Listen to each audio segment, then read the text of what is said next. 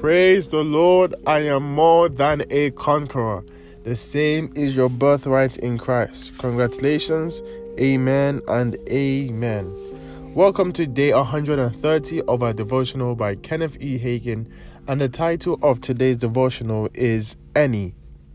And our scripture text is James chapter 5, verse 14 and 15, and it reads, Is any sick among you? Let him call for the elders of the church, and let them pray over him, anointing him with oil in the name of the Lord.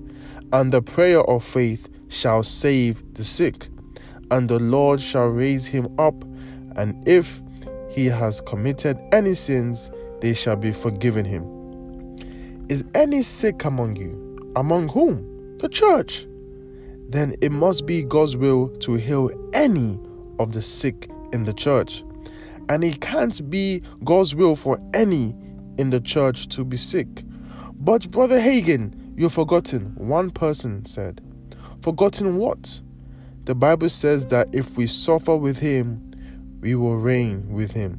No, I haven't forgotten. I explained. Let's read it again.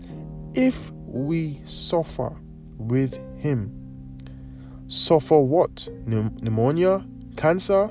Tuberculosis? No. Jesus didn't suffer from any of these things.